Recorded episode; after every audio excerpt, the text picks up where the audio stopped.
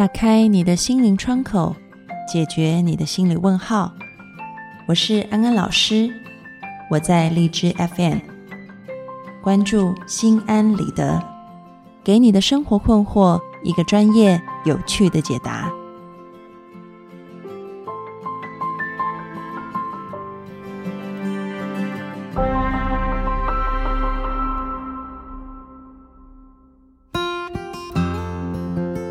各位听众朋友，大家好，欢迎收听《心安理得》，我是安安老师。有听众朋友问到安安老师，我们要交往到什么状态才可以结婚呢？有没有所谓的婚前须知？今天要讨论的话题呢，让安安老师想到前一阵子我参加我闺蜜妹妹的婚礼。这个妹妹呢，她嗯，这是她第二度论及婚嫁。为什么这么说呢？前几年呢，她曾经有一个嗯交往过的男朋友，两方也有意愿要步入礼堂，那么就开始商量要怎么样办婚礼。就在开始商量要怎么办婚礼的时候，两方的意见相左，然后双方的家庭家长也加入了这个讨论的行列，于是讨论变成了像打仗一样啊。每天都在攻心计，据他的说法，最后他发现这样子的日子实在是太痛苦了，而且他也发现，在沟通婚礼的过程当中，他和对方原来有这么多对于婚姻的看法是不一样的，所以最后就决定从爱人变成朋友，就取消了那个婚礼，后来也分手了。那这一次论及婚嫁呢，就真的。啊，有好好的在婚前把事情都沟通好，那当然和新的男友也就顺利的步入了结婚礼堂。其实呢，所谓的婚前辅导或者是婚前教育，在家庭治疗里面本来就是一个很重要的部分。这个部分好像在内地还不是很成熟。如果有一些机构能够提供这样子的服务的话，老师真的很鼓励每一对要打算要进入婚姻的新人，都应该去上这样子婚前教育的课程，能够帮助你们更加的了解要怎么样好好的来走这一段婚姻的路程。那么，如果嗯在你的附近没有这样的机构可以去上课的话，那么请你一定要好好的努力的把今天心安理得讲的东西给实践啊。这样就可以帮助你在婚姻的路上面更看清楚另外一半适不适合跟你走一辈子。那么，大概呢，在婚前辅导或婚前教育里面，会涵盖三块比较大的重点啊。第一个重点就是沟通能力，还有冲突解决能力的一个培养。其实呢，这个婚姻专家做过调查。影响婚姻成功最重要的因素，就是我们所说，你有没有能力去和对方好好的沟通，还有你有没有能力能够在你们两个发生冲突的时候去解决你们的冲突，这个是影响婚姻成功与否最关键的因素。其实有很多的冲突是因为平时的沟通就做的不到位。然后日积月累，冰冻三尺非一日之寒，慢慢的就演变成一个大问题。最后这个冲突，因为平时的不沟通，到最后也很难透过沟通来解决。因此，在平时的生活里面，很多小事情我们都要沟通啊，不要觉得哎就忍过去，将就一下就算了，因为这些东西都会积累的。那要怎么样才算是一个好的沟通呢？基本上就要有几种啊能力啊，第一种就是你要培养同理、倾听对方的能力。很多时候我们都没有认真专注的听对方讲话啊，你会看到很多时候先生就是在看报纸、看电视、划手机，然后太太在旁边呱呱呱一直讲，先生好像就左耳进右耳出。因为他没有很认真的听啊，所以太太就不断重复的讲，然后讲到后面，先生也很烦。然后这时候呢，你问太太，太太就会说：“因为我讲了他都没有在听，所以我只好一直讲。然后你再问先生说为什么你不听呢？啊，他会说我有听啊，但是他还是一直讲啊。然后你有没有发现这种状况几乎家家户户都有？然后你就会看到说，一方觉得我讲他没听，一方觉得我有听，但是你怎么感觉好像我还是没有在听呢？这个就是有沟没有通，那会造成这个现象很大部分就是我们并没有给予一个同理心的倾听，也就是。当你在听对方说话的时候，你能够体会对方的感觉，并且能够回应对方说：“嗯，你真的听到了，你也感觉到他的感觉了。”就算很多事情你是做不到的，你也可以因为这样子的回应，让对方知道你真的听见了。比如说，可能太太对于先生提了一些要求，然后这个要求先生目前是做不到的，但是他愿意耐心的听完以后。回应他的太太说：“我知道你现在感觉是很着急的，或者是我知道你现在的感觉是很生气的，我体会到你的感觉了。那么我现在能做到的是以下这些事情啊，有些事情我目前能力还做不到，那么希望你可以体谅，或者是我们可以想出一些嗯比较折中的方法来解决这个问题。那么太太就会安静下来。”因为他觉得，就算你做不到，但是至少你听到我了，而且你也感觉到我的感觉了，啊，所以同理心就是能够去体会对方的感觉，这件事情很重要。因此，在沟通的一个很基础的能力，就是我们能够同理的去倾听对方。然后第二点就是要学会自我表露。这个自我表露呢，通常是男性不太擅长的，但是有时候你不说，对方就不知道你在想什么，因此就会有很多的猜疑，而那样子的猜疑可能会造成你更多的压力和烦躁，因此很适度的去做自我的表露，愿意跟对方敞开心，讲一讲你内心的感觉，你现在的想法，你的情绪。也是很重要的。那么，当我听见你了，我感觉到你了，我也表达了我目前的想法、情绪和感觉以后，我们两个就要一起想出一条道路，是我们可以走在一起的。也就是我们讲的沟通的第三点，就是我们要能够商量出一条我们双方都能够继续走下去的解决之道。我们常常看到。在婚姻当中，一方可能是忍让的，另外一方是比较强势的。终于有一天，忍让那一方再也受不了了，啊，或者是说两方都各执己见，不肯退让，所以也就一翻两瞪眼，没有办法再谈下去。当我们有了前面讲的一个同理的基础，还有一个愿意自我揭露的基础以后，我们会比较。柔软的，愿意去看到对方的需要，也愿意去体察我们自己的需要，而能够想出一条双方都能够走下去的路。这个双方都能够走下去，里面有着对对方的体贴，然后里面也有着对于自己的一些尊重啊。所以这个需要前面我们刚刚讲两部分的一个铺垫以后，我们比较容易讨论出一条。你可以，我也可以的道路，这个就是最后沟真的能通的一个很重要的点。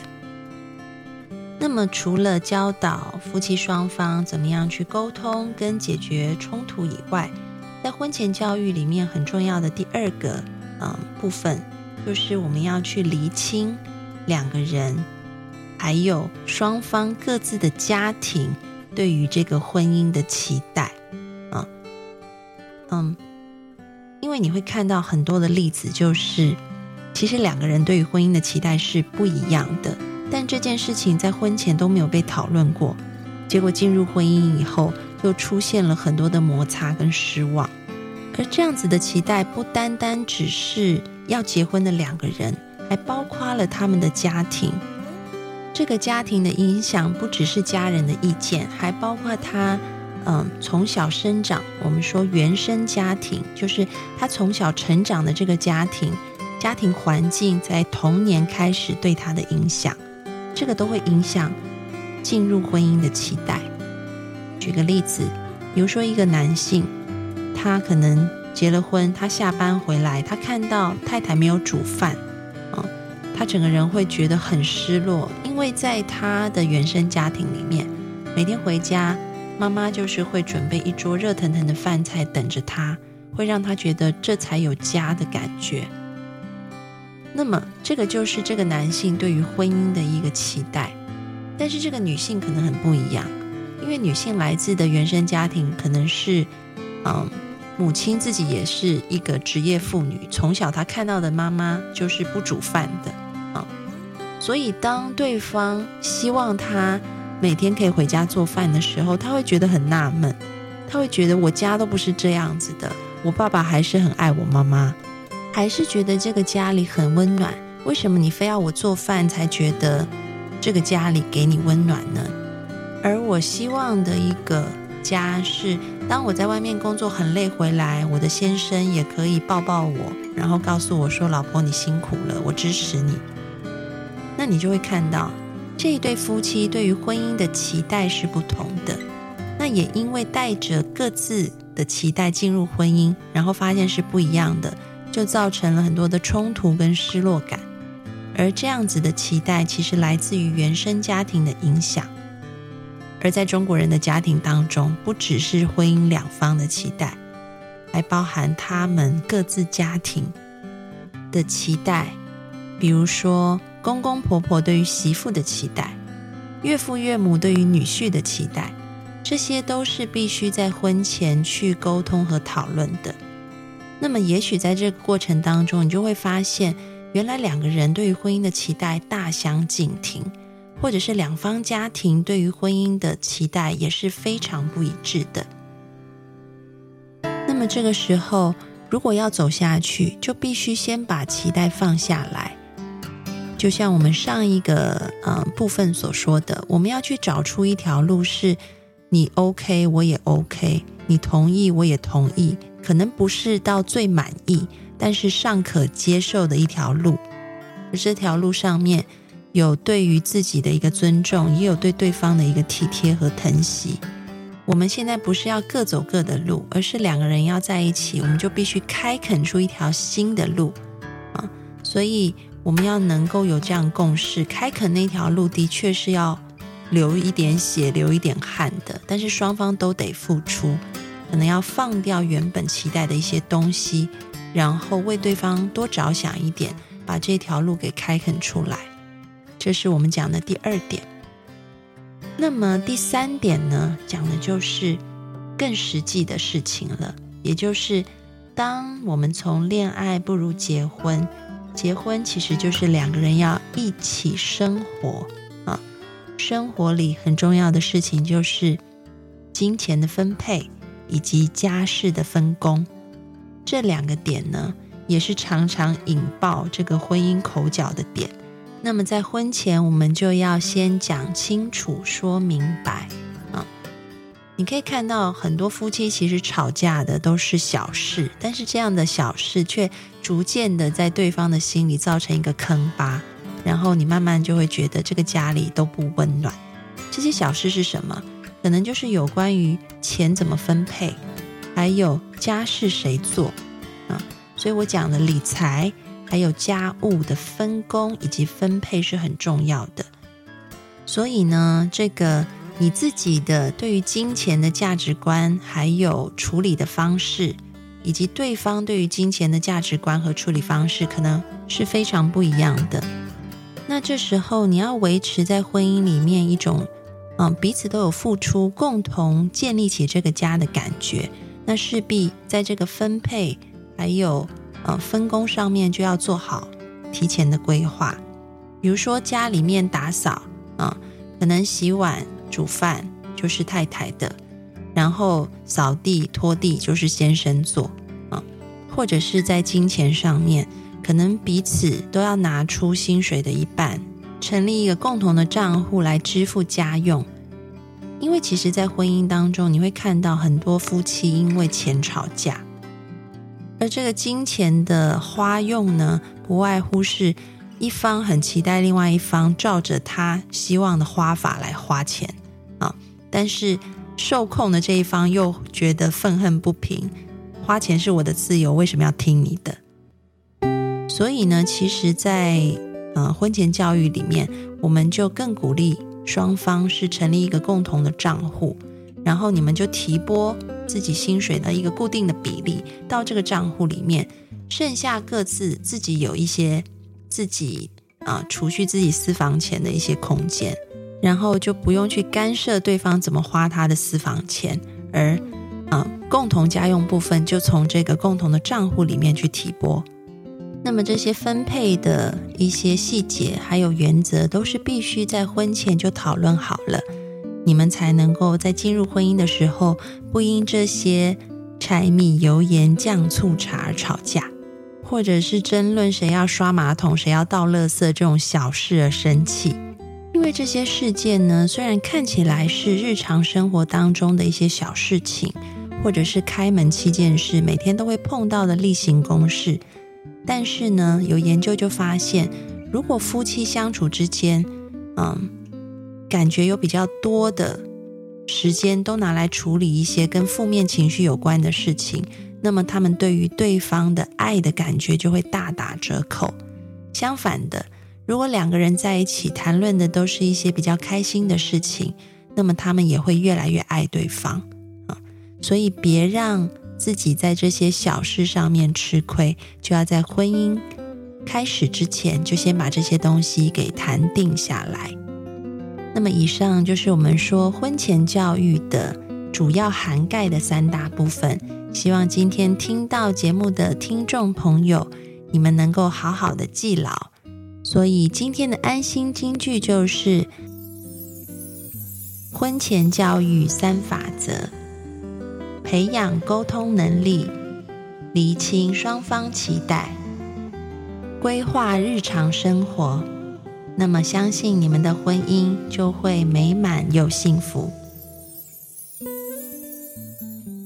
好的，今天的心安理得就讨论到这里。你们对于今天的话题有没有什么样子的共鸣或者是建议呢？欢迎你们进入心安理得的讨论区里来留言。分享你自己的看法，还是说你也即将要步入红毯？你现在正在和对方努力的进行婚前协议当中，都欢迎你进入讨论区来和我们一起分享你的心路历程哦。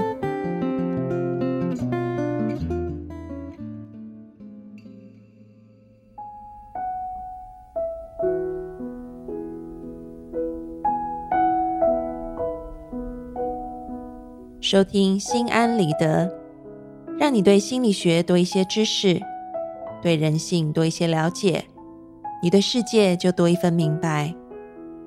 而对生命也就多了一份自在。感谢你今天的参与，